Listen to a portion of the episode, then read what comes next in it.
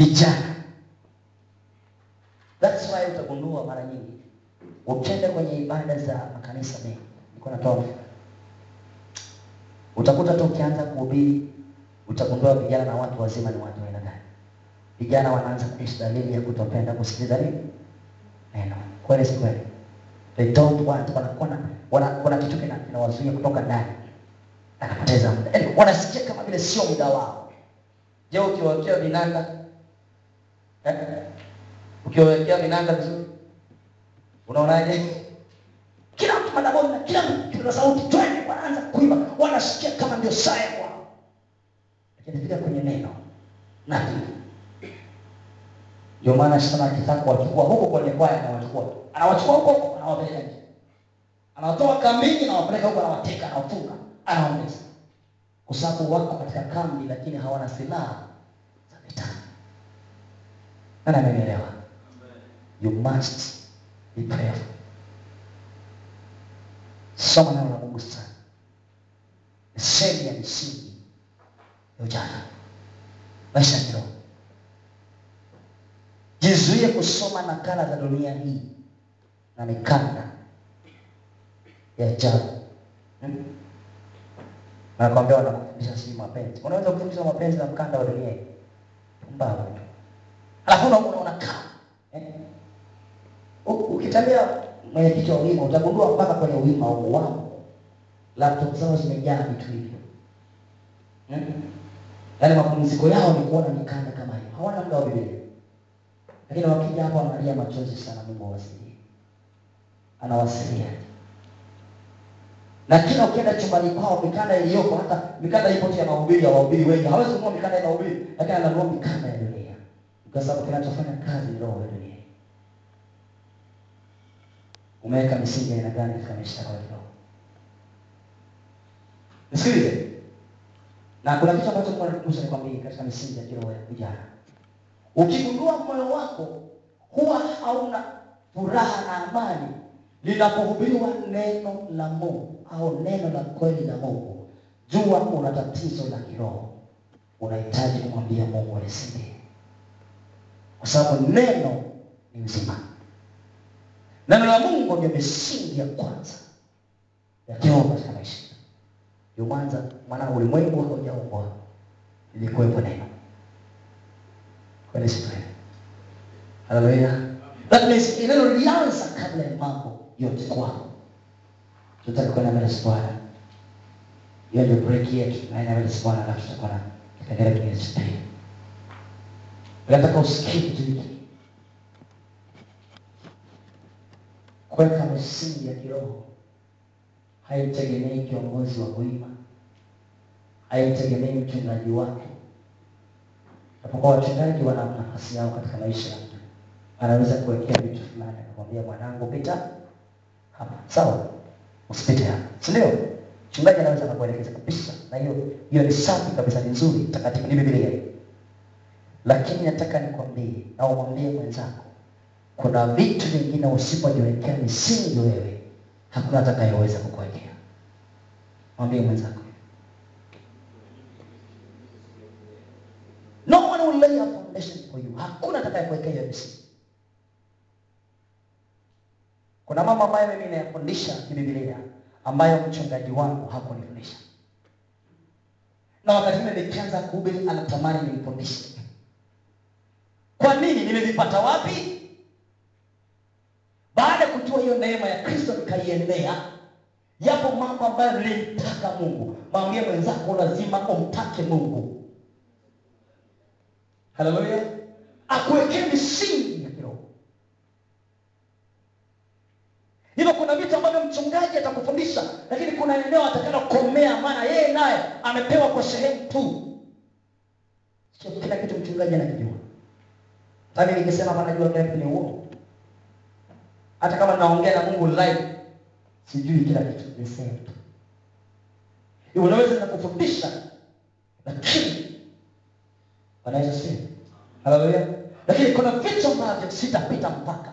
Mfano Danieli kabla afikie kile kiwango cha kuheshimiwa katika ule ufalme.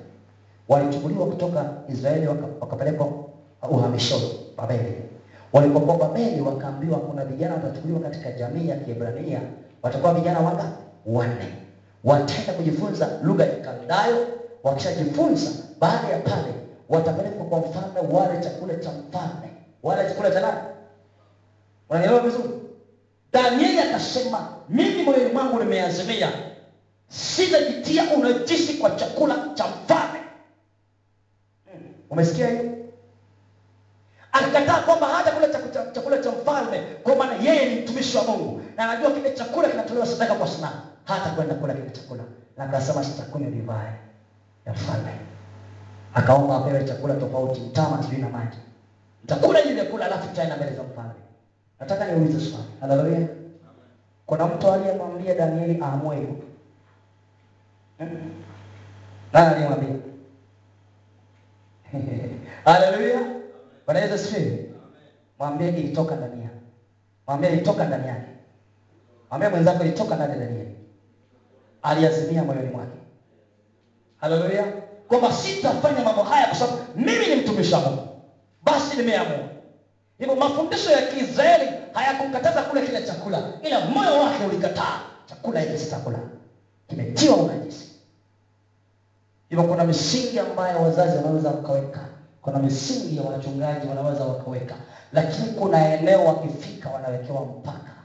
It must be a personal decision to make a foundation in life. Ana nimeelewa? It must be personal decision. Nimeamua kuweka misingi katika maisha yangu imara ya kiroho. Ni kitu ambacho kinatokana na mtu binafsi. Jinsi gani nataka tembee na Mungu siku. Jinsi gani nataka atumike, kwa sababu mfano kama wito, mimi wito wangu baba wangu baba yangu haujui. Hata kama ningemwambia mimi mhubiri, sawa, si wito wangu hazijui baba yangu. Na hivyo anaweza kunielekeza katika mambo anayoyaona yeye ni salama kwangu, lakini yapo mambo ambayo nasema mimi nikabiliana na Mungu aliyeniita, maana amenielewa. I must face God, nimsikilize Mungu kama Mungu. Sasa Mungu umeniita, umeniambia nende Tanzania, nitaishije? Nitafanyaje? Lazima nimsihi Mungu katika nimtafute, maana ni misingi ya kwangu na Mungu wangu, na nanielewa. Spiritual foundation ni muhimu sana, na ukitaka ile miamba ikae vizuri, misingi ya kiroho Haleluya. Ukitaka uoe au uolewe kwenye ndoa nzuri, misingi ya nini? Mnaoangalia uzuri na digrii mtakufa na njaa. Mnaoa digrii siku hizi wa kiroho. Eh? Hapa nimewazia. Kwa sababu tunasoma naye chuo nitamchukua. Chukua. Utakiona mbele. Digrii haziolewi wala diploma wala masters. Niki nikikatiza hapo utaongeza mwenyewe, si ndio? Utaendelea mbele kwa mbele, maana sitaki kuzungumzia somo la mahusiano. Sasa utaanza kujua ukiwa unamjua Mungu vizuri, alafu umeshiba kiroho, ndoa yako inaweza kuwa nzuri kule mbele na maisha mengine. Pia maisha yako ya kiuchumi, ya kiuchumi yanazingatia sana maisha yako ya kiroho. Unaweza kuwa na bidii za kutaka kupata hela duniani lakini usipate kwa sababu msingi wako kiroho ni mibaya. Lakini ikiwa na misingi mizuri ya kiroho uchumi unakuwa mzuri. Nani amenielewa? Haleluya. Bwana Yesu. Haleluya. Mahusiano pia katika jamii yanaweza kuwa tu mazuri ikiwa mtu ameweka misingi sahihi ya kiroho. Utumishi wako nasema tu muhimu wa misingi ya kiroho. Pengine uko hapa unasoma, yawezekana sio mwisho wako St. University. Mungu ana mpango uende mpaka Pretoria ukasome South Africa, ukasome Kenya au nchi nyingine, na utumikie katika viwango vya kuhubiri kule utakakoenda, ili injili iwe vizuri na ushinde, na zaidi ya kushinda, inazingatia misingi uliyoweka katika siku zako za ujana. The foundation matters. Nikiwaambia ninyi wote tuanze kubomoa hili jengo kwa majembe, apanga, sijui na nini na nyundo, hatuwezi. Tutachukua muda mrefu sana, maana hili jengo linavyoliona ni stadi, ni gumu. Tutapigana hapa kweli kufika mpaka tufikie kwenye mawe hapa. tumechoka, nadondosha mate. Kwa nini? Msingi wake ni imara, unaweza kudumu kwa muda mrefu sana. Msingi unaweza kufanya mtu akadumu katika imani muda mrefu wa maisha yake. Ndio maana unaweza kuona nyumba imezeeka, imeanguka, bali zimetoka, lakini ukiangalia msingi bado upo. Msingi unaweza kudumu katika maisha ya mtu kuliko Jesus Christ. Jengo lenyewe.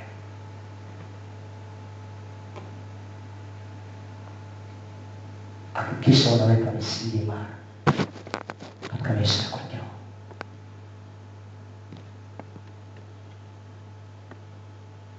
Haleluya.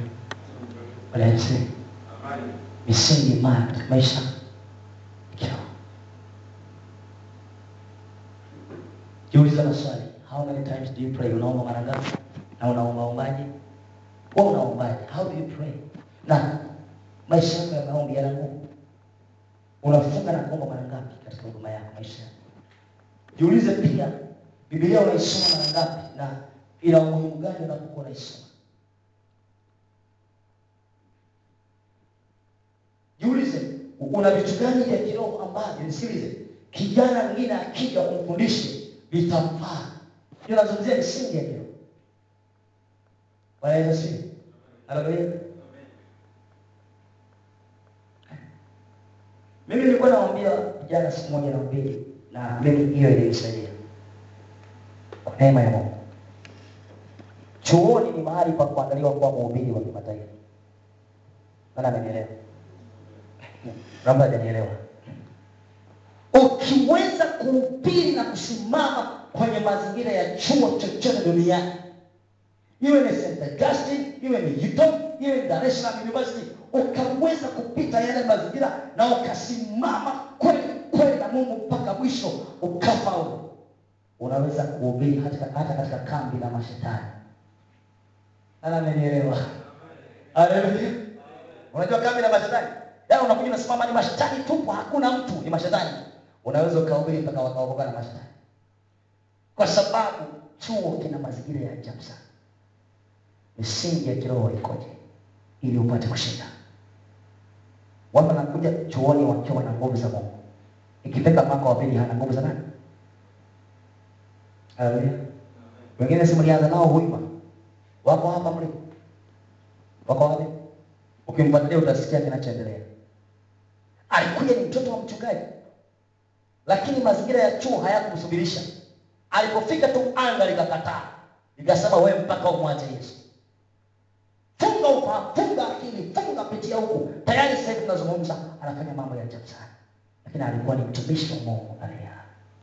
Maanake alipokuja na misingi yake dhaifu, akafika chuoni, misingi ya ulimwengu wa roho ikamshinda ule ufalme wa giza ukamshinda. Leo tunawazungumza maisha yake si salama na ameshaiacha imani. Wanafunzi wengi wameiacha imani kwa sababu wanakuja chuoni na misingi dhaifu, na huwezi kupita mazingira ya chuo bila misingi kamili ya kiroho, upiti.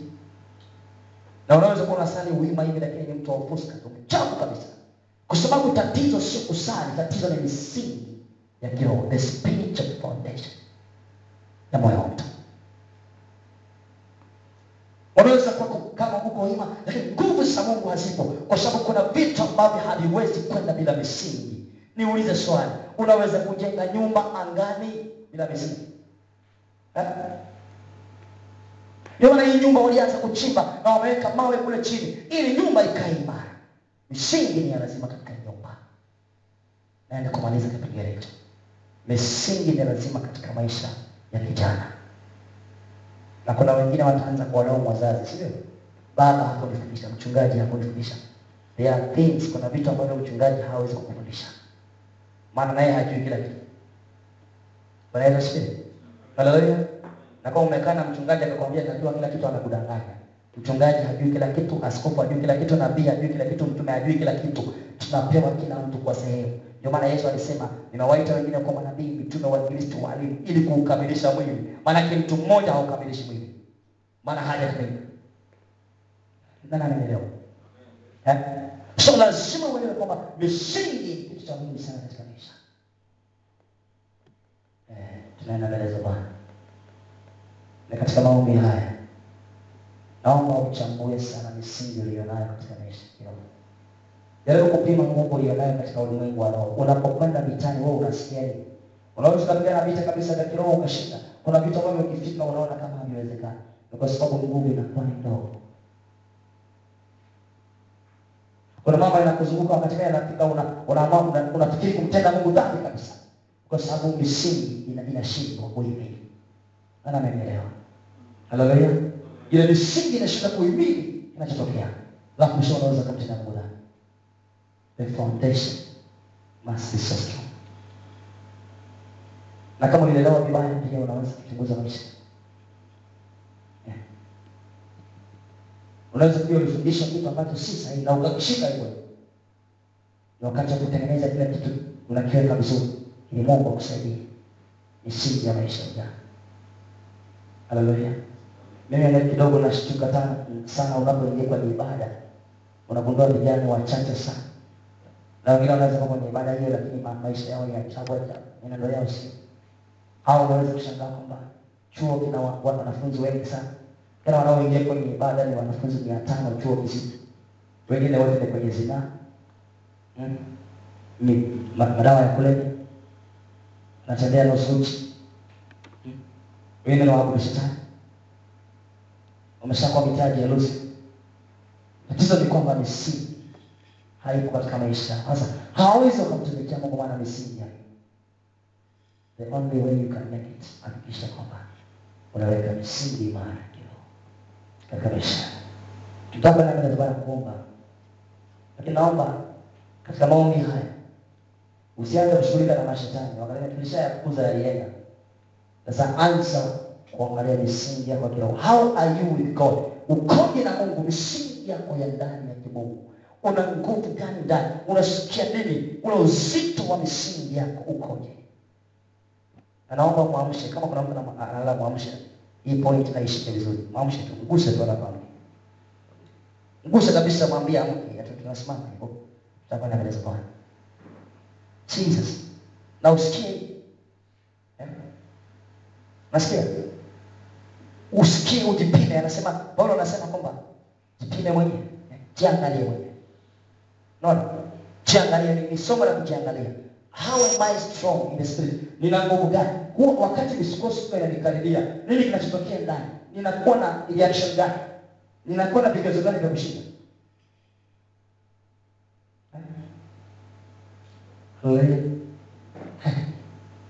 Unakuta mtu anaanza tu first year second year, akifika third year ameshachanganyikiwa na nyumbani akiwa zezeta. Misingi ya tatizo sio sio Mungu, misingi ya mtu huyu. Maana msingi ukiwa dhaifu, huwezi kuhimili majaribu mengine ya kile yanakupitia, unaanguka. Sasa misingi imekuwa vibaya, na kitakachotambulisha maisha yako yajayo ni msingi unaoweka sasa wa kiroho katika maisha na hutawahi kumlaumu baba, mama, mchungaji, nani kwamba hakuniwekea vitu.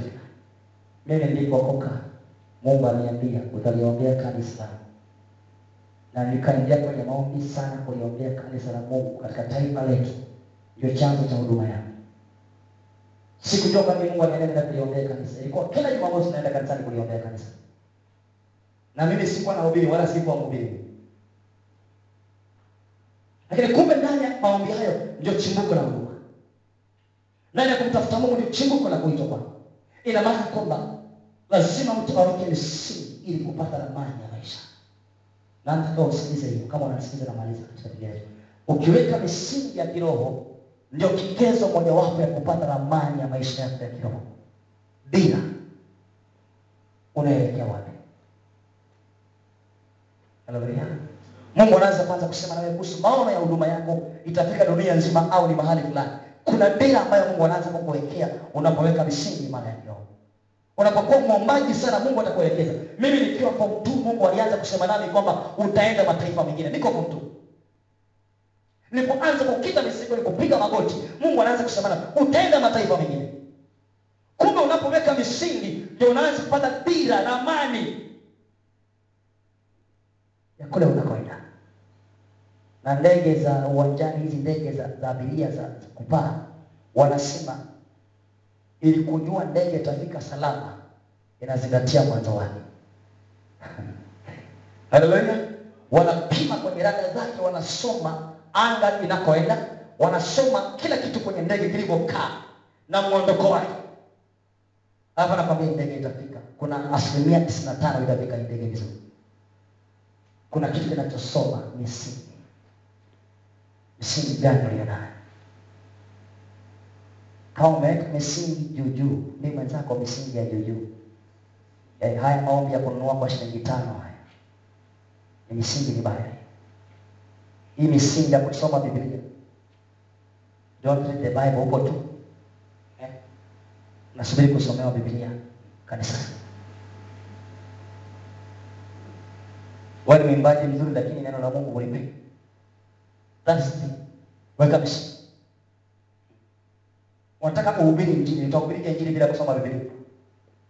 How will you preach the reading? Wao wanataka uwe mwalimu wakati usome. Utamfundisha nani? Ni wahubiri wengine wapo leo hawasomi Biblia ila wanataka wanakalia mikanda tu, alafu akitoka pale na kwenda nakwambia anahubiri. Utamhubiri mtu hujasoma Biblia? Utamhubiri mtu mwingine? How will you preach? Unafundisha kitu anachokiishi. Unafundisha kitu ambacho anakisoma. Simama mbele Bwana. Foundation matters. Worship. We want to pray tomorrow. Na katika maombi haya just fanya kitu kimoja cha kuweka misingi imara. Kama ulishaweka misingi, boresha. Kama usijihesabia haki sana kwamba wewe ni wa Pentecost. unajua kuna kanisa la la leo la ajabu sana.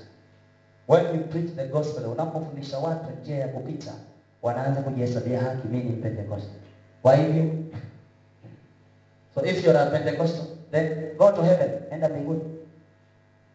Tunapozungumzia misingi, unaweza kuwa umeweka misingi lakini ina kasoro eh? Ulipima mchanga mwingi, sementi ndogo. Nani amenielewa? Haleluya. Ulipima mchanga mwingi, simenti? No. au mawe hayakutosha au kokoto. Sasa wewe kazi yako ni kuongeza kokoto mahali ilipopungua. Na nataka nikwambie kama unasikia mara nyingi ni mkavu kuomba, unakuwa mkavu dry, yani maombi ni dry, kavu kama miti. Leo omba mpaka anga lichanike. Just make sure kwamba hicho kisima kilichofungwa zibua. Sasa fika mahali ambapo unaweza kujiexpress, unaweza kujiweka mbele za Mungu kwa muda wa kutosha katika maombi. Ndio maana ya misingi. Kama unapata sasa kwenye soma Biblia ni misingi tu. Mwambie Mungu sasa, I'm ready. Niko tayari. Haya mambo ni mepesi unapoyasikia, lakini ni mazuri utakapoyatendea kazi. Hebu fanya mkono wako ulie, Alafu tunapoenda mbele za Bwana, nimekuwa nakataza watu kusema nafanya hivi mikono. It is a spiritual, ni kitu cha kiroho sana. Sio tunakuwa tunajikunja kwenye ibada. Mkono wako ukiuangalia, Waingereza wanasema hivi, all things are in your hands. Kila kitu kipo mikononi. So ukitaka kufanikiwa, kila kitu kipo. Ukitaka kubadilisha misingi iliyoharibiwa, you have the ability hapa hapa, na uwezo wa kubadilisha kila kitu. Nakiangalia kama kiu. It all depends on you, ila kugharimu, ila kutegemea wewe kutengeneza misingi yako ya kiroho. Mimi sitaki kuamini kuna historia kwamba vijana wanatembea na Mungu miaka mitatu, ukifika wanne wanaiacha njia. Mimi sitaki kuamini. Nataka niamini kwamba tutatembea na Mungu, vijana wa leo, kizazi hiki cha ambacho hakina adabu hiki, tutatembea na Mungu kama walivyotembea manabii watakatifu, kama walitembea watume mitume watakatifu, na wakafika salama, wakamshuhudia Mungu katika ushindi. I want to believe that. Mimi naamini hilo, mimi si naamini. But for me I believe that hatuhitaji kukaa na misingi dhaifu ambayo itatufanya tusifike mbali.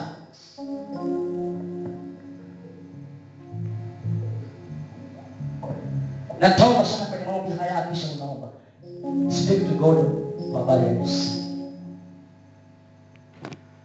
Amesingi ndio maisha ya imani. If you have a strong foundation. Unakwenda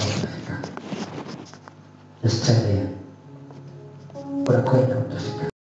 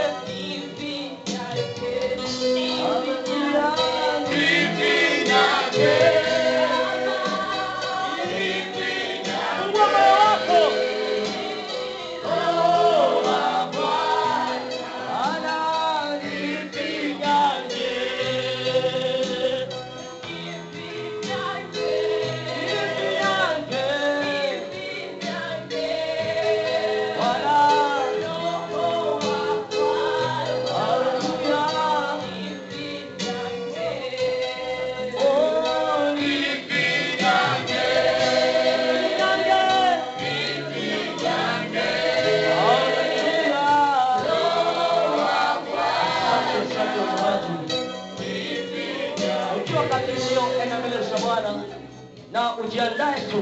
Ibada jioni ya usiku utakuwa na maombi zaidi. Lakini leo mbele bwana mwambie mungu nimekubali. Nataka nifanye maamuzi mapya katika imani yangu. Mwambie tu mungu nakusikia katika ibada hii. Najiandae sana kwa habari ibada jioni. Ibada ambayo itakuwa na utukufu mwingi sana kwa sababu tutamwomba mungu kwa muda wa kutosha hata kwa habari ya kurudi katika njia za mungu kwa habari ya kutumiwa na mungu. Sisikii sauti ya mtu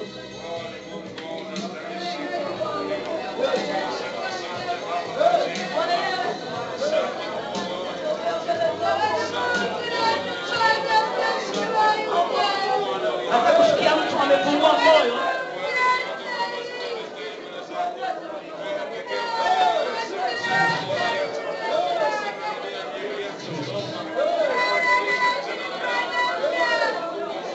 andaa moyo wako sana maana kuna vitu vingi ambavyo mungu atakupa kwenye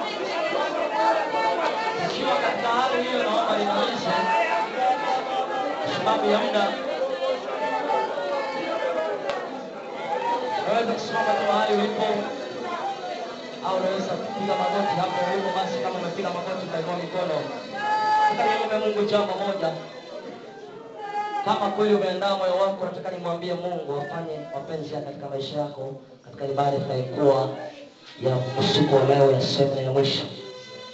Maana nasikia na mtembeleo mkubwa sana wa roho mtakatifu. Haijawahi kutokea. Utakuwa ni mkubwa sana kuna watu ambao wanaenda kuinua katika ulimwengu wa roho kwa sababu ya kutii kuitii ile kweli. Amewatakasa nao watawapa mafuta na watawatie nguvu nimwombe mungu pamoja nawe kwamba kama kweli umeamini afanye mapenzi bwana yesu nakubariki na kuinua wewe ni mungu mwenye enzi. Naomba kwa kila mmoja wa watoto wako na watumishi wako mtembeleo wako wa Roho Mtakatifu utakapokuja jioni ya leo, usimpite hata mmoja wao, uwajasi kwa nguvu zako kwa Roho Mtakatifu, ukiwaponya na kuokoa na maangamivu.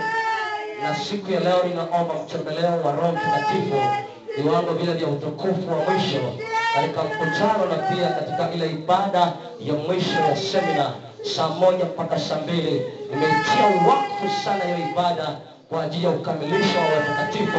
Naomba mtembeleo wako wa Roho Mtakatifu uwezao kuleta neema na mabadiliko makubwa katika maisha ya watu ikatokee siku ya leo, kwa kuwa wameamini na wametaka iwe hivyo. Bwana, wapokee kwa jina la Yesu tangu saa hiyo na majira hayo, na kubariki kwa ajili ya majira haya katika jina la Yesu Kristo ninaomba na hata kushukuru, amen. Karibu kiongozi.